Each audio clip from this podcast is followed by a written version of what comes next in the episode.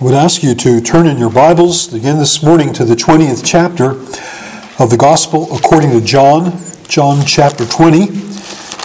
We're moving along in our study in the book of John, and we're going to soon run out of passages, but we still have a few weeks before that occurs.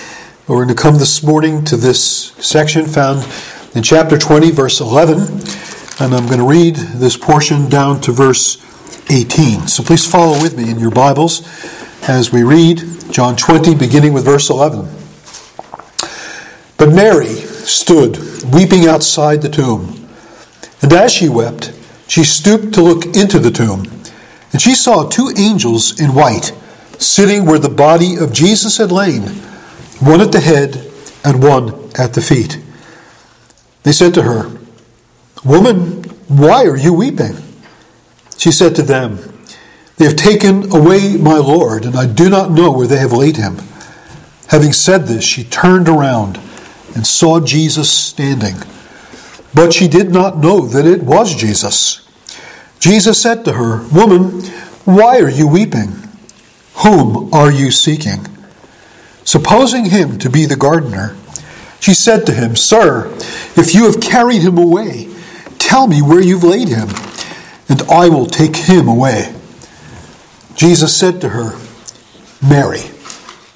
She turned and said to him in Aramaic. I don't know what says Aramaic. It's word in Hebrew. The word in the Greek is, is Hebrew.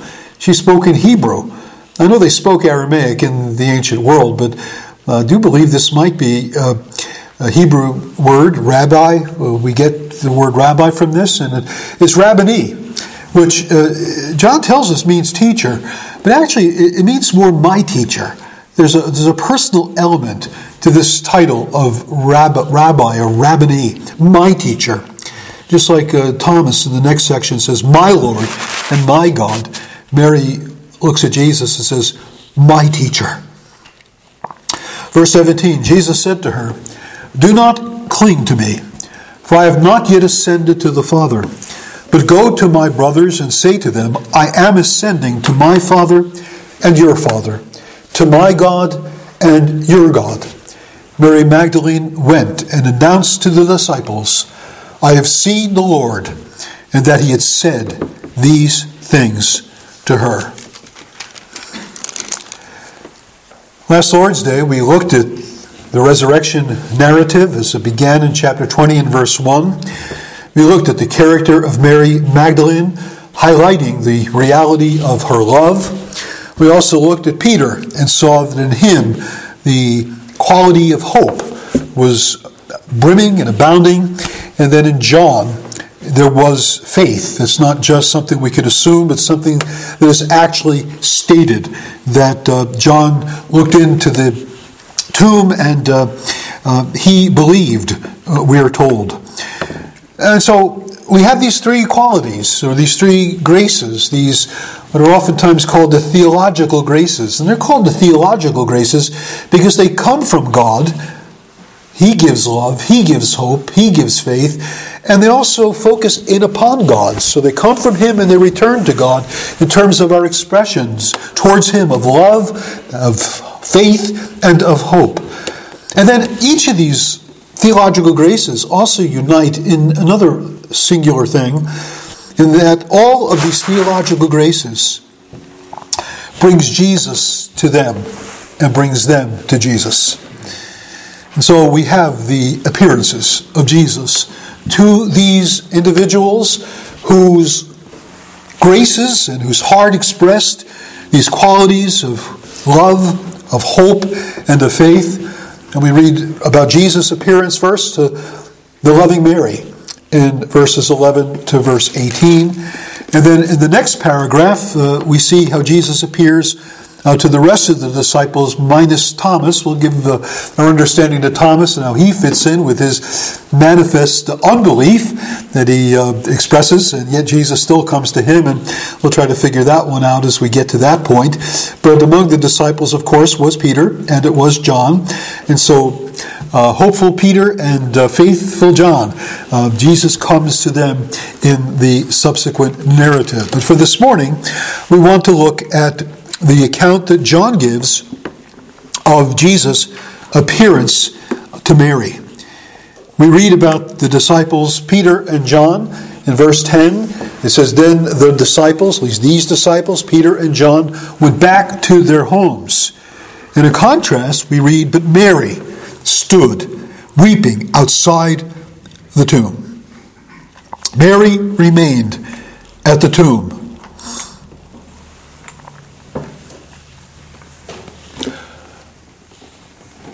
I find it interesting when the Apostle Paul chronicles the witnesses of the resurrection, he omits the women, even though they're the ones first mentioned in the Gospels. They're the ones who were at the tomb um, on the day of his crucifixion, and then went home for the Sabbath day, and then returned early in the morning.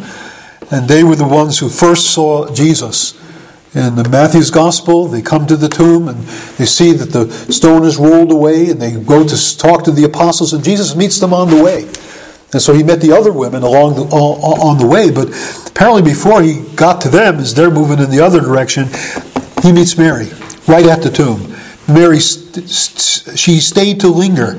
She stayed to mourn. She stayed to weep. There's still the outpouring of her loving heart towards her Lord, whom she does not know where he is. She's not yet understanding his resurrection is a reality. It appears that the male disciples understood this. They heard the words of Jesus again and again, speaking of his resurrection. And apparently they had come to believe, again, not so much based upon the scriptures that spoke of his resurrection, but his, his very words promising that the third day he would rise again.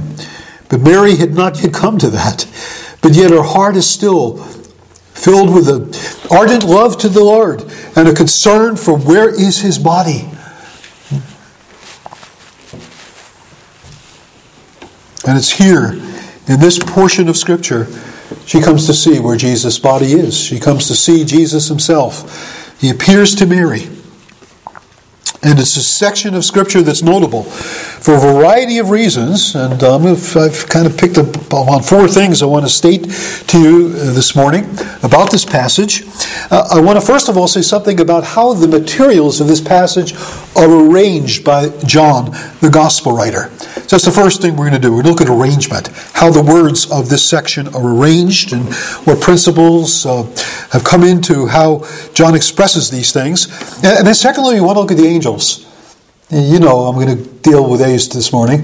We began with arrangement, and now we're going to look at the angels, the two angels that sit in the tomb at the head and at the feet, uh, where Jesus' body had lain. And then, thirdly, to look at the appearance of Jesus itself that Jesus comes and appears to Mary. And then we're going to say something about the way she goes and announces uh, what she has seen and heard from Jesus uh, to the disciples. So we have arrangement, angels, appearance, and announcement.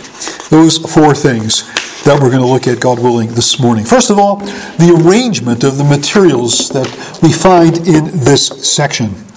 And to me, it's always interesting when you find expressions and words and allusions that refer to other portions of the Word of God. And in my thinking through this passage and my reflecting upon its words and its allusions, it seems to me there's a lot here very reminiscent of what you find in the very first chapter of this gospel, where Jesus began his public ministry and where we read about John's ministry uh, in the Jordan and the, and the way in which Jesus called his first disciples. And I want to just tell you some things that are common about those two sections John 1 and uh, John chapter 20. Um, first of all, it's in John 1 that we have the first mention of angels in this passage and the only mention of angels in the book until you get to chapter 20. It's almost as if uh, you have angels that begin the narrative and angels that end the narrative, even though the angels come at the end of chapter 1 when uh, Jesus says to Nathanael, You were impressed by the fact that I could tell you uh, where you were under the tree? If that's something that you marvel at, um, you will see the angels of heaven ascending and descending upon the Son of Man. You'll see something of my own identity in the fact that heaven has come to earth in my person. And the very inhabitants of the heavenly places, the angels that stand at the right hand of God as those ministering spirits sent forth by God to do his will and to obey his words, um, they who Jacob saw in the vision of that ladder going from heaven to earth in chapter 28 of the book of Genesis. That's replicated in me. How do you get heaven to earth and earth to heaven? It's in me. I'm the heavenly sent Son of God, come to earth for the very purpose of bringing a people into the heavenly realms, bringing people into the realm of no, the knowledge of and love of and service of the true and the living God. And so the whole ministry of Jesus is to be seen, even though we don't mention no, no mention of angels in all the middle. Yet, no doubt, there were presence of angels in much that Jesus did. Some of the other Gospels tell us about this. When Jesus was tempted in the wilderness, after the temptations of the devil, the angels came, Luke tells us, and ministered to him. I think we read about angels also in the Garden of Gethsemane. There are the expression of angelic uh, uh, forces or servants that came for express purposes and the design of God uh, for the work that Jesus came into the world to do. And he could have had access to much more.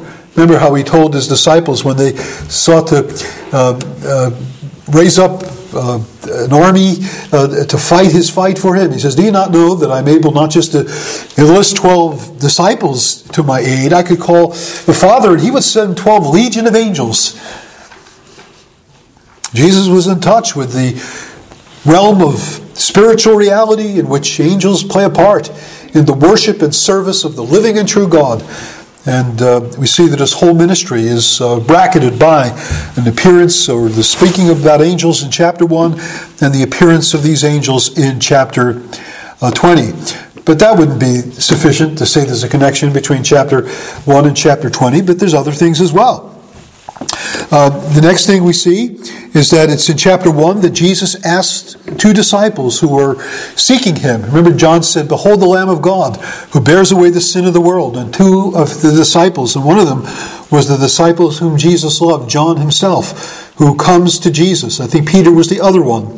And um, Jesus um, says to them, What are you seeking? What are you seeking? And the language is just a basic replication, just a change of the pronoun. Whom are you seeking? Not just what are you seeking, but whom are you seeking? But it's the very same word, the very same construction. Whom are you seeking? Jesus asked that question to these first disciples in chapter 1. He asked this same question of Mary here in chapter 20. And then you have the interesting fact that When John the Baptist told these early disciples of Jesus uh, um, about Jesus, he says, Behold, the Lamb of God who takes away or bears away the sin of the world. There's the language of bearing away. And we find the language of bearing away also in Mary's words. She's there for the express purpose of bearing away the body from a place of unsafety to safety. Whatever they've done with this body, wherever they've taken him, his body could be in peril. Honors done to him may not be done. And she's there to be the one who's going to save Jesus. She's going to bear away his body to a place of safety and security. She's going to rescue the body.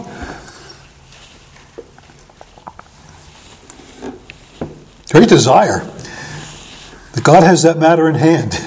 In fact, He has something of greater importance to bear away, and that's the sin of the world.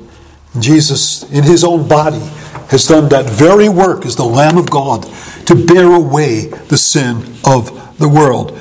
So you have language of angels, you have the language of whom are you seeking, you have the language of the bearing away the sin of the world, and then you also have the design of the apostles in the first chapter as they seek Jesus, he ask them the question, Where are you staying? Where are you staying? And Jesus says, Come and see. Come and see. And he brings them to the place where he is staying, and they stayed with him into the uh, late hours of the afternoon. In other words, their intention was that where he went, they would go. They would be in his presence. And they were wrapped with attention and love and delight and desire to be in the presence of this Jesus. And I think that's what's behind Mary's own attitude towards Jesus when she hears him say, Mary. And she turns and says, Rabboni, my teacher. And then she approaches Jesus. We're not told, did she grab hold of him? Did she hug him? If she did, it was to hang on to him for life. Because Jesus says, Do not cling to me. I'm not staying. Told the initial disciples, Stay. See where I'm staying. Stay along with me. This is in direct contrast to what's happening here. This appearance of Jesus is not to stay with them, it's not to stay at all. He says, Do not cling to me, for I've not yet ascended to my Father. Go and tell my disciples, I'm not staying. I'm not staying. There's not going to be a long term continuance of appearances I'm going to make with you. 40 days in and out among the disciples. And then he goes off into heaven, and the Holy Spirit comes in his place. The Holy Spirit comes as another comforter to be with them, to mediate Jesus and his presence with them. They're going to know Jesus' presence in a different way than they knew it at the outset when they come to the end of his ministry. So I don't know if I've validated the point, but I think the language itself and the concerns of chapter 1 do mirror the concerns of chapter 20. What accounts for this? What accounts for so many comparisons, so many contrasts with chapter 1? And I think the answer may be found in the way that John, again, not just arranges chapter 1 and chapter 20, but it's the way he arranges his gospel itself. Remember how the Gospel of John begins? It begins in the beginning. In the beginning. What else starts that way? Well, the Bible does, right? The book of Genesis. In the beginning, God created the heavens and the earth. Now, John takes you behind the beginning, takes you into the deep recesses of eternity. In the beginning was the Word, and the Word was with God, and the Word was God, and the Word became flesh and dwelt among us. And he speaks to the issue of Jesus' preexistence, that Jesus was the creator of all things, and he, he that uh, through him he made all things. Without him there was not anything made that was made. In him was light God said, Let there be light, and there was light. There was light. As the light was the life of men. God who breathed into the nostrils of Adam and Eve the breath of life. There's all this creation language that's used in chapter 1. But you know, there's not just all this creation language, the replicating of Genesis 1.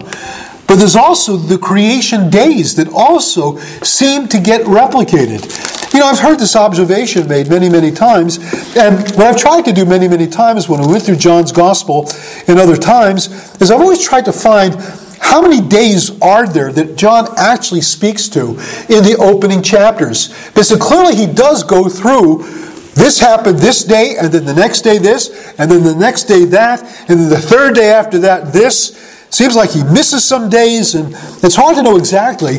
Are there six? Are there seven? But it does seem incomplete. It's almost like he wants to begin the gospel along the model of the book of Genesis, of the creation account. In the beginning was the Word, the Word was with God, and then with him was light, and the light was the life of men. And then God said, evening and morning, day one. Then God did this, evening and morning, day two. Then God did this, and evening and morning, day three. And there should be something of a complete seven day creation because the Sabbath day is important as well. But I don't think we really can eh, argue that out. There seems to be some incompleteness. You have the first day that begins with the testimony of John in verse 19, chapter 1 of verse 19, and this is the testimony of John. And John denies that he's the Messiah. Is that day one? It, possibly. But then it goes on to say, verse 29, the next day he saw Jesus coming. Is that day one? Possibly. That's the one, first day that Jesus comes into the picture. That may be, in fact, day one. The next day, Jesus saw he saw Jesus coming towards him. Said, "Behold, the Lamb of God." Then, verse thirty-five. The next day, the next day. See, you have a progression of days. The next day, John was standing with two of his disciples. He looked at Jesus and he walked by. And then verse 43, and the next day, Jesus decided to go to Galilee. He found Philip and said to him, Follow me. And then chapter 2 and verse 1, on the third day, and that be, might be the, first, the last day he spoke about, the day in the middle, and then the day that Jesus came to the wedding at Cana of Galilee. And I don't know how you calculate it, whether it's three days, four days, maybe five days. It seems to me that the best guess I would have is that you have some three days that are mentioned here. The day of Jesus' first appearing and John announcing the Lamb of God. The day that he calls his first disciples is the second day. The next day that he goes to Galilee. I'm sorry, then the, the, the next day is in Cana of Galilee. At least four days where he did the first miracle. And where's the rest of the days? Well, some would reason there's other ways to make six, seven days in the early chapter. But I rather wonder if the completion of the, of the week is not actually found towards the end of the gospel. It's not actually found in what we call the days of the Holy Week, of Good Friday, Holy Saturday, and Easter Sunday. So if we argue that there's four days that are mentioned at the beginning, it took seven days for a new creation to be forged by God. And the only way that new creation comes into existence is not just in noting the public ministry of Jesus, not just noting the witness of John, not just noting Jesus calling these disciples and teaching these disciples, and not just noting the miracles that our Lord performed, but it was his death and his burial and his resurrection that comprised the remainder of the week. And so the book is structured with a whole seven day week in which God works a new creation. I'm waiting for an amen somewhere. That's exciting, really, to read the gospel in that way. Is to see that's exactly what John is doing. He's telling us that Jesus has come to bring all things new, to bring in these new realities. He speaks of a new birth. He speaks of Jesus being a new temple in chapter 2. He speaks of new wine. He speaks of, um, eventually in the book of Revelation, all things made new. Uh, a new song that the people of God sing. These new realities, a new commandment I give to you that you love one another again and again and again. He calls all these things new. Because the old, whole end of the thing is that come to the end of the book of Revelation, he's making all things new. He's making all things new. And that's how John wants us to see Jesus. That's how he wants us to see his work. He wants us to see it in terms of what Jesus does not only in his life and ministry, not only in his teaching, not only in his miracles, but through his death, burial, and resurrection, that he is making all things new.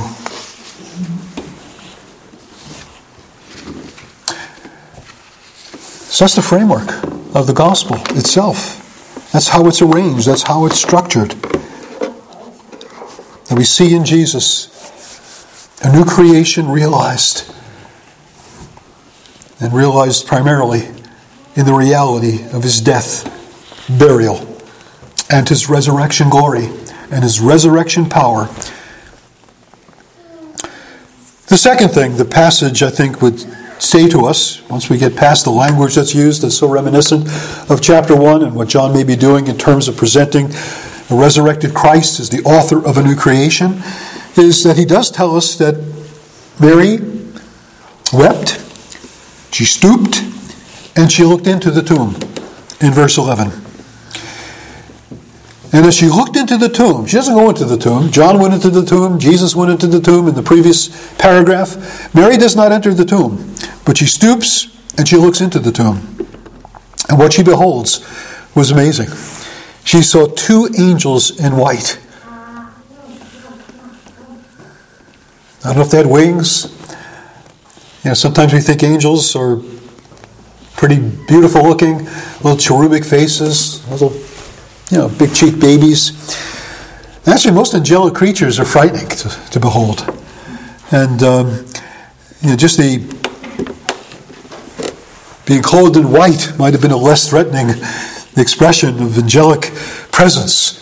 Certainly in the Gospels, when angels appear, Usually, uh, the first words out of the mouth of an angel when they appear in the presence of a, of a human being is fear not. Fear not. Why? They're imposing creatures. Think of the seraphim. There were those winged creatures that were in the uh, above the mercy seat in the holy of holies, and the way in which these are, they were depicted in the on, on the veil of the temple and on other places where their pictures were uh, placed, they were imposing uh, lion like and uh, fierce looking creatures. They were the guardians of the very throne of God. Look at the picture of the angelic creatures that Ezekiel beheld.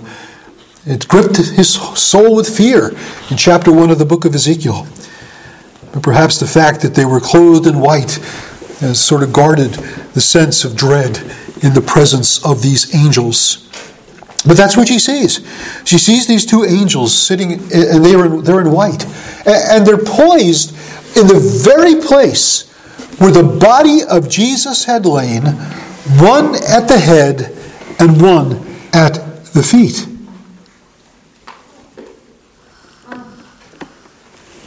What are they doing there?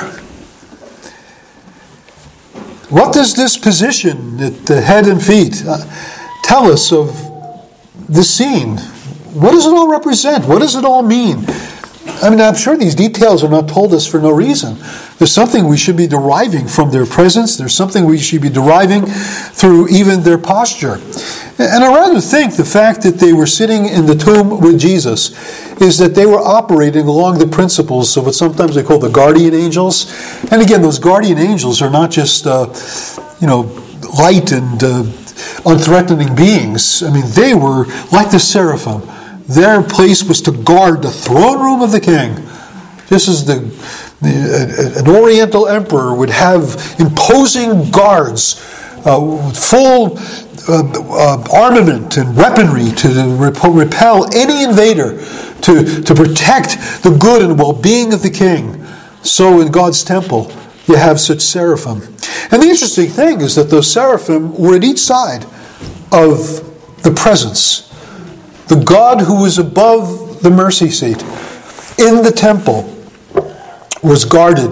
Not that God needs guards, just the opposing picture that was there just God's telling us something about Himself. He's telling us something about His heavenly throne. He's telling us something about His, His, His likeness in terms of something greater, more imposing, more glorious, more worthy of honor and praise and worship than you would see in the presence of any of the great emperors of all the Orient, whether it's the emperor of, of, of, Egypt, the Pharaoh, whether it's the emperor of the Assyrians or the Babylonians, God is the true king. He's the everlasting king. And as great and as imposing as the throne rooms would be of any earthly king, the throne room of this God, even in a tent. When you think about it, it was a movable tent that went from place to place where that first picture of God's presence in the midst of Israel was found. There was an imposing presence of these angels that guarded the presence of the Holy of Holies and guarded the presence of the Holy of Holies to keep every intruder out who had no business being in that place so close to the throne of the King. The fact that these angels are present in the tomb with Jesus is that Jesus was not without the presence of heaven within that tomb. Even when his body rested in the tomb on the seventh day, on the Jewish Sabbath. There was the presence of the heavenly host or the heavenly beings with him, protecting him, guarding his body. You didn't need Roman guards outside to make sure nobody came and took him away. You didn't need a stone that would be brought to the tomb and its opening. Heaven himself guarded the presence of Jesus until the time of his resurrection took place. And then within the reality of that entombed location, no eyes upon Jesus when he's raised from the dead. You think of Jesus coming forth from the tomb. Again, the God man, the true humanity that he possessed. Think of a true man, a true human, a human, human body and soul that experiences the ravages of death, experiences the pain of misery, of crucifixion, and yet coming forth in power and newness of life, in a resurrection. I think that no eye would be upon it.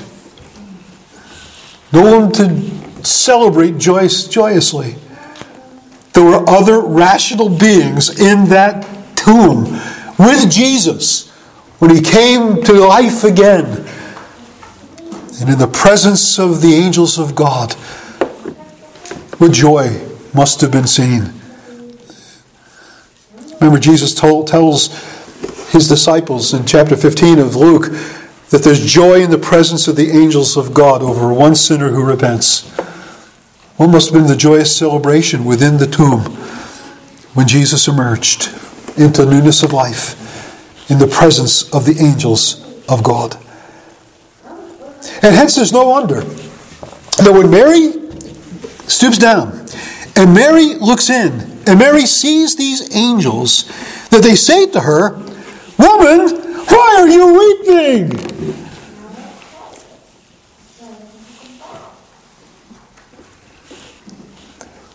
Don't angels understand this is this is a, a grave? Don't angels enter in with some measure of compassion to a scene of grief, to a scene of separation and devastation? This woman had lost a loved one. They know she had not. They know that Jesus had been raised. Mary, if you had only known the truth, there's no grounds for weeping. Weep no more.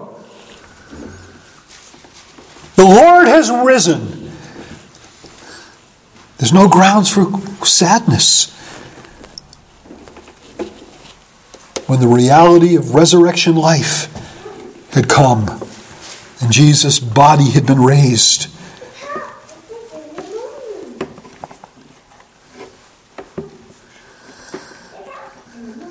Though a grave is a place for tears, this grave is, has no place for tears.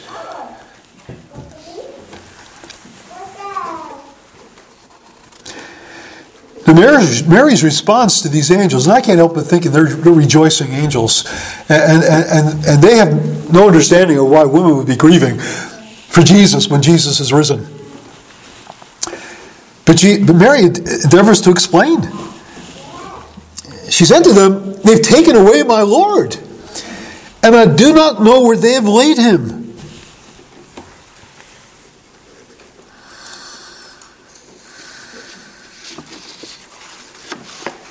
Again, she has no hope of resurrection just yet. No knowledge that such a thing had taken place or would take place. Again, she's not the one with the faith and hope that Peter and John seem to possess, but she's the one who loves. And she's the one who recognizes there's a need here. His body needs to be tended to, his body needs to be honored, his body needs to be cared for. Love infused her heart, and she cannot rest until she knew where her Lord had been laid.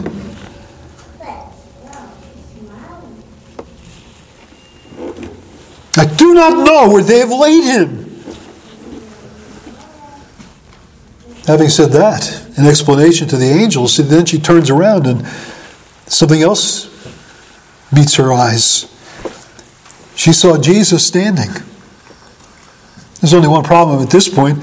She didn't know that it was Jesus. So Jesus appears to her. We're into the third point now the appearance of Jesus. But it's an appearance that she does not know was Jesus. Now, a lot of people try to account for the fact that Mary didn't recognize him. Say, oh, she's just crying. The tears were so much in her eyes that she just couldn't see it was really Jesus. I don't think that's what accounts for the lack of recognition. I think it's the mysterious nature of resurrection life. What happens in resurrection life is that there's a power of God that's at work that is transforming. And that, even in a sense, far exceeds what the creation itself brought about. Because again, it's working against a contrary force of death. Death has entered in, death has taken place. The body of Jesus is dead. All his life processes have ended. Perhaps it's been the beginning of some measure of the solidifying of his blood and other things that would take place when a death takes place. And now there's the remedying of all of that, coming against the active presence of true death. And yet a power is unleashed in the tomb in which the body of Jesus comes back to full powers of operation, and yet also in a manner of life existence that's able to enter in to an eternal existence in the presence of God. Who knows what in the world that involves? I know that Paul speaks of it as a body that when you die, it's sown in corruption, it's raised in incorruption.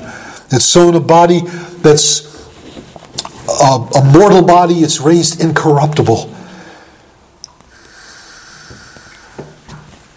This transformation that took place. And then it's an interesting thing that Jesus echoes the words of the angels. Woman, why are you weeping? Again, if you knew the reality of what God's done, you would not be weeping. You'd be rejoicing. But Jesus not only repeats the question of the angels, he repeats his own question to his disciples in chapter 1 Whom are you seeking? Whom are you seeking?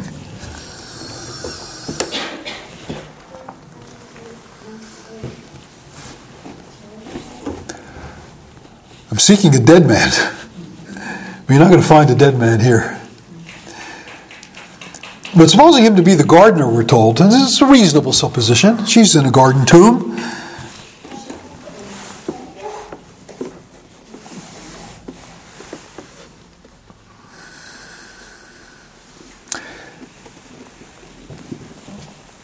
But the fact of a garden tomb and a garden resurrection, I think, is transposed upon the reality that it was a garden scene that brought death into the world. It's in the Garden of Eden.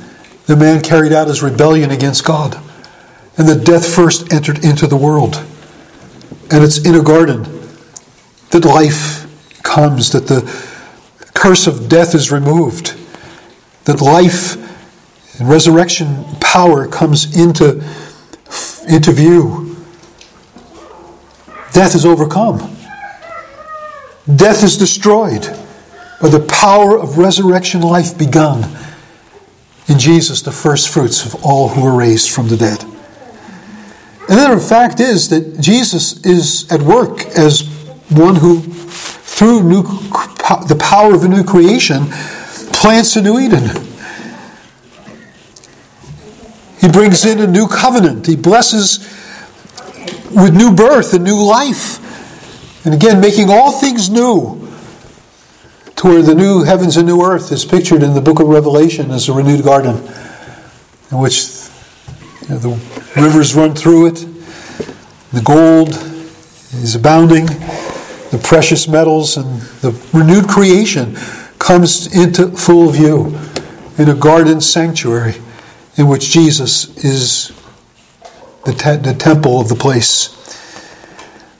And so, though she mistakes him for the gardener, in fact, he is one who comes to plant his church, comes to bring in a new olive tree, a new Israel, through the work of new creations unleashed in the world by the power of the gospel.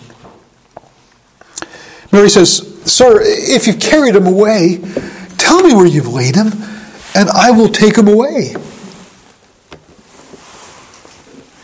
Of course, at this point, Mary's desires are good, but the need is not present. Jesus' body has no need of Mary taking him away, providing him another burial pot somewhere else where he'd be safer. She desired to give him an honorable burial, but his, his body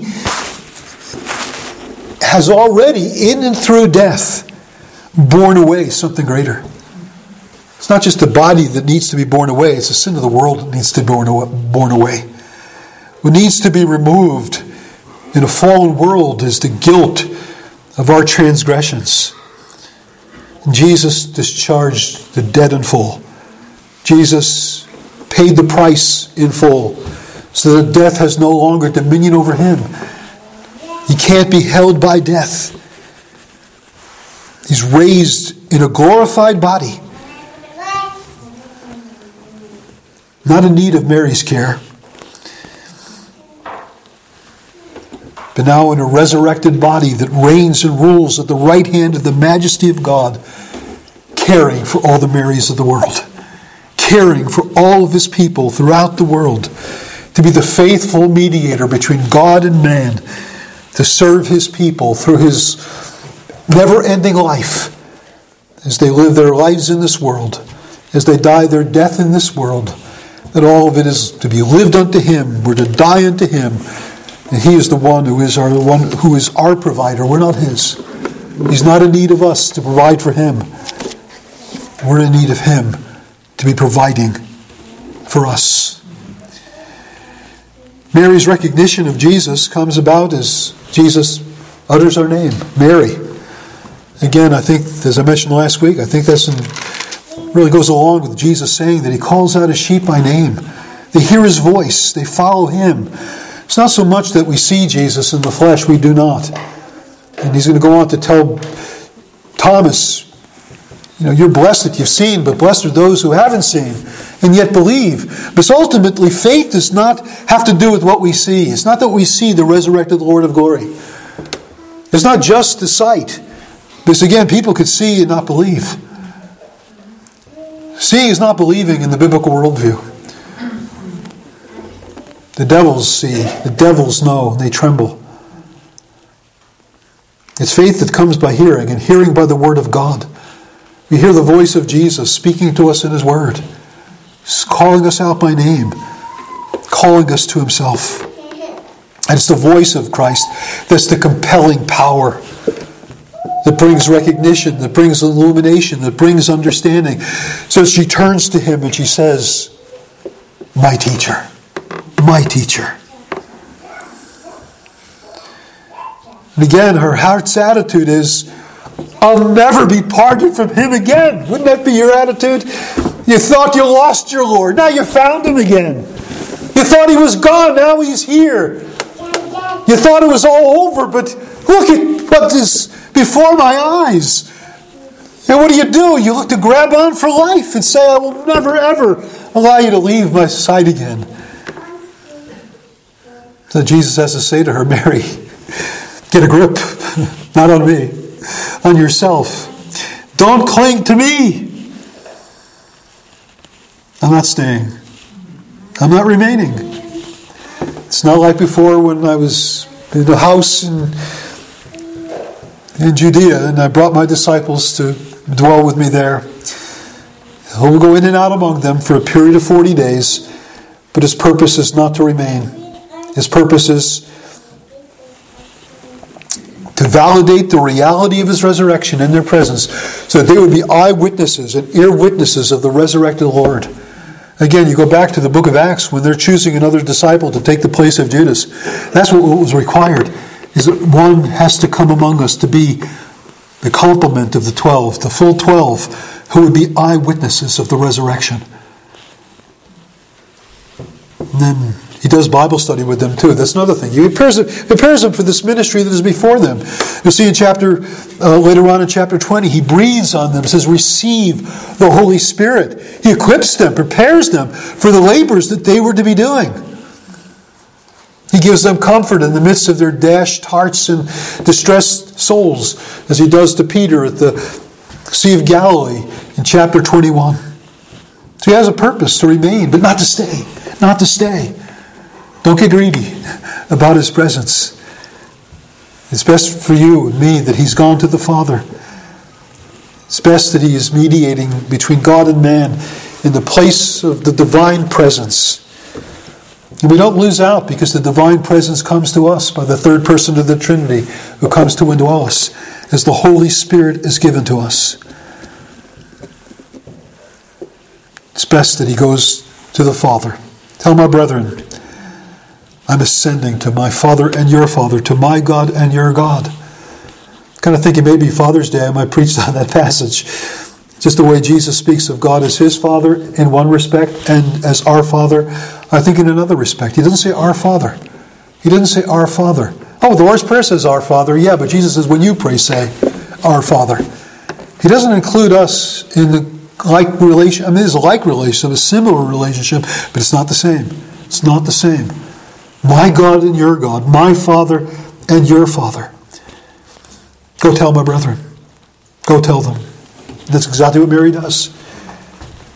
She went. Now she can leave. Now she could leave the tomb. She knows her Lord does not, does not need her services, does not need her protection over his body, does not need to be reburied in some other place. He lives. And she announced to the disciples, I've seen the Lord. And he t- she tells them the things that he had said. It's always good to see the first preachers of the resurrection, the women. because, again, I think evangelicals tend to not value the witness of the women as we should. And here in the scriptures, we're told that they have a legitimate place of bearing testimony, a legitimate place of speaking forth the gospel. There are the Aquilas, and there are the Priscillas. And sometimes the Priscillas are very, very gifted women. And Mary Magdalene, the early church fathers, many of them called her the apostle to the apostles.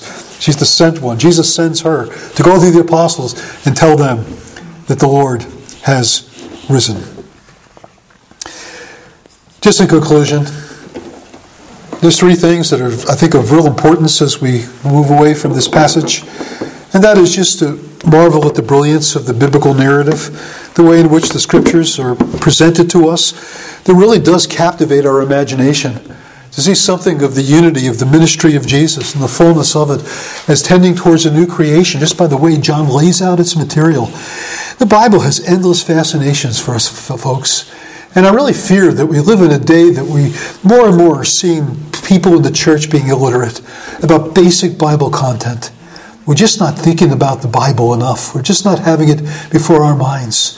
There really does need to be a reception of God's Word, a prayerful reception of God's Word, of thinking through its issues. And we live in a day that we have access to so many Bible helps. Just turn on your computer. If ever we get turned away from looking at the news, or looking at the stock prices, or looking at the sports, or get tuning in for hours upon hours of streaming content of entertainment, to just begin to focus upon what should be our great delight, to delight in the law of the Lord Lord day and night, what would unfold to us? What would unfold before our eyes about basic Bible content that will take our breath away?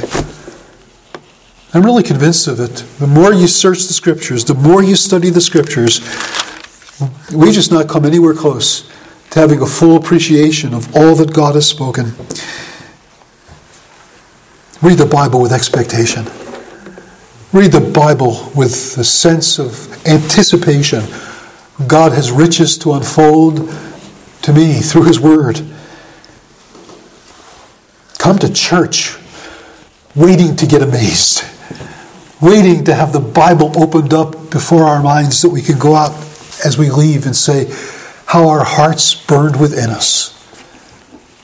As we learn more and more about what saith our God, how He has spoken to us in the riches, in the beauty, in the order, in the amazing realities set forth to us in His great and holy Word.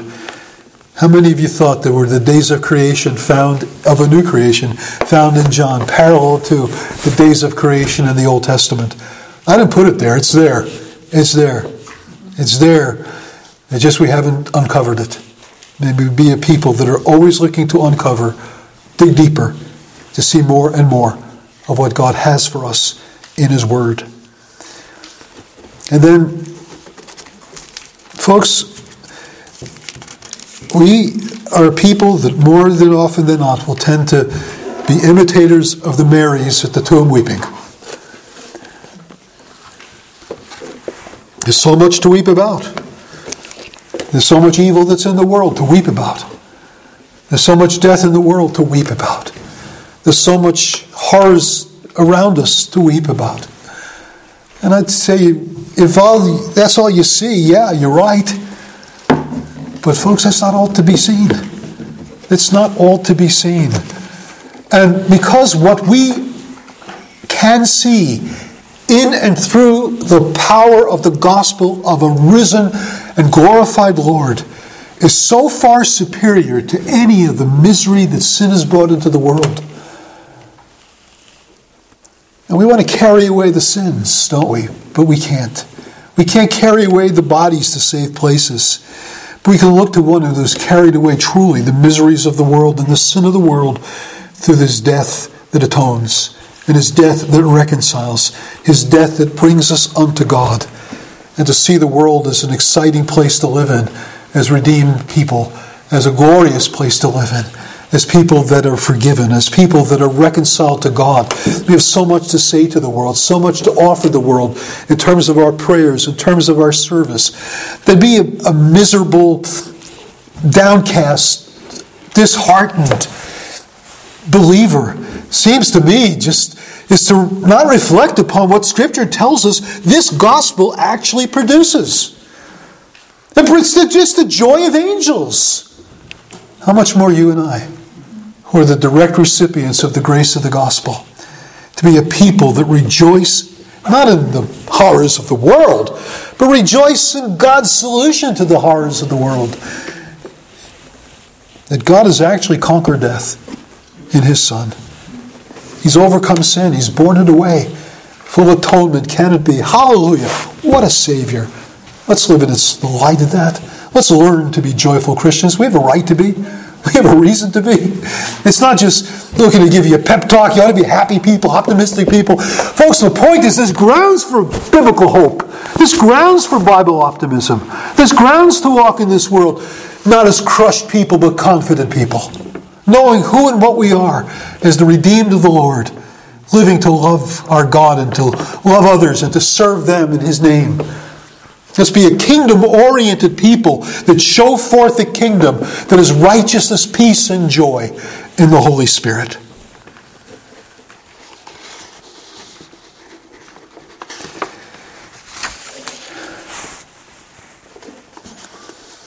then the final thing is just related to it. I think the more joyful we are as a people, the more prone we'll be to announce. The more prone we'll be to tell what we know. The more prone we'll be to speak forth the riches of his kindness towards us in the Lord Jesus Christ. I think one of the things that causes our tongues so often to be silent is that we're just not fully aware of the glory of it all, of the riches of it all. It's hard to contain someone who's fully aware of what we possess in the Lord Jesus. It becomes evident in our prayer life. It becomes evident in our relationship to others. It becomes evident when people are coming up to us and saying, Look, I notice you live in the midst of a very distressed world and you're living like there's no tomorrow. What's, what's the reason for your optimism? What's the reason for your confidence? What's the reason for your hope? And when I was in the military and I lived in the barracks among um, a lot of ungodly people, they, they either hated me or else they came to me and say, you know, what makes you different? But people notice it. They notice when we live in the power of the grace of the gospel. We live in the light of who Jesus is and what he's done for us. Um, and, and, then we have proximity to them. Um, they can, you, you don't have to go far to be having an audience that will listen to you because people will want to know why you the way that you are. And then you know, I think of how often I preach to people in my family and they just turn me off. But my wife, though, just gracious, loving, smiling, it's one who attracts everybody to her. I'm the one that repels everybody away. She's the one that attracts everything to her. When the time comes for her to talk, and I'm sitting there saying, "Oh, they're not going to listen to her," and I notice they do. They listen to her. Her words have authority because she walks in the power of the Lord. She walks by the power of God, the Spirit of God. And if we all knew that, there would be no, no problem with witnessing, no problem telling forth the riches of His grace and kindness. It'd be something that would come most natural. And it was something that would come, would come with credibility as well. It's not just, well, you're the preacher, so you're supposed to preach. It's just that you're just telling forth the things you've seen and heard and know and are convinced of, and then becomes very genuine and very real and very much born of the love of God and the power of the Holy Spirit. May the Lord be pleased to bless our, these thoughts, and let's go to Him then in prayer. Father, we're thankful for this time we can contemplate what great things you've done for us in your Son, what great revelation you've given of those very events in the Gospel of John. We pray that something of what we've seen this morning would, uh, would captivate our imaginations, captivate our, our hearts and our minds, that we might live more fully in the light of your great grace and salvation in our Lord Jesus Christ. We pray, Lord Jesus, you would come to each of us in the power of your livingness. Show us more of yourself and more of your glory. Give us more of a heart that rejoices with joy unspeakable and full of glory at the things we know and have seen about such a great Savior and such a great salvation. We ask you to hear our prayers. We ask you to bless your people as we ask these things in Jesus' name. Amen.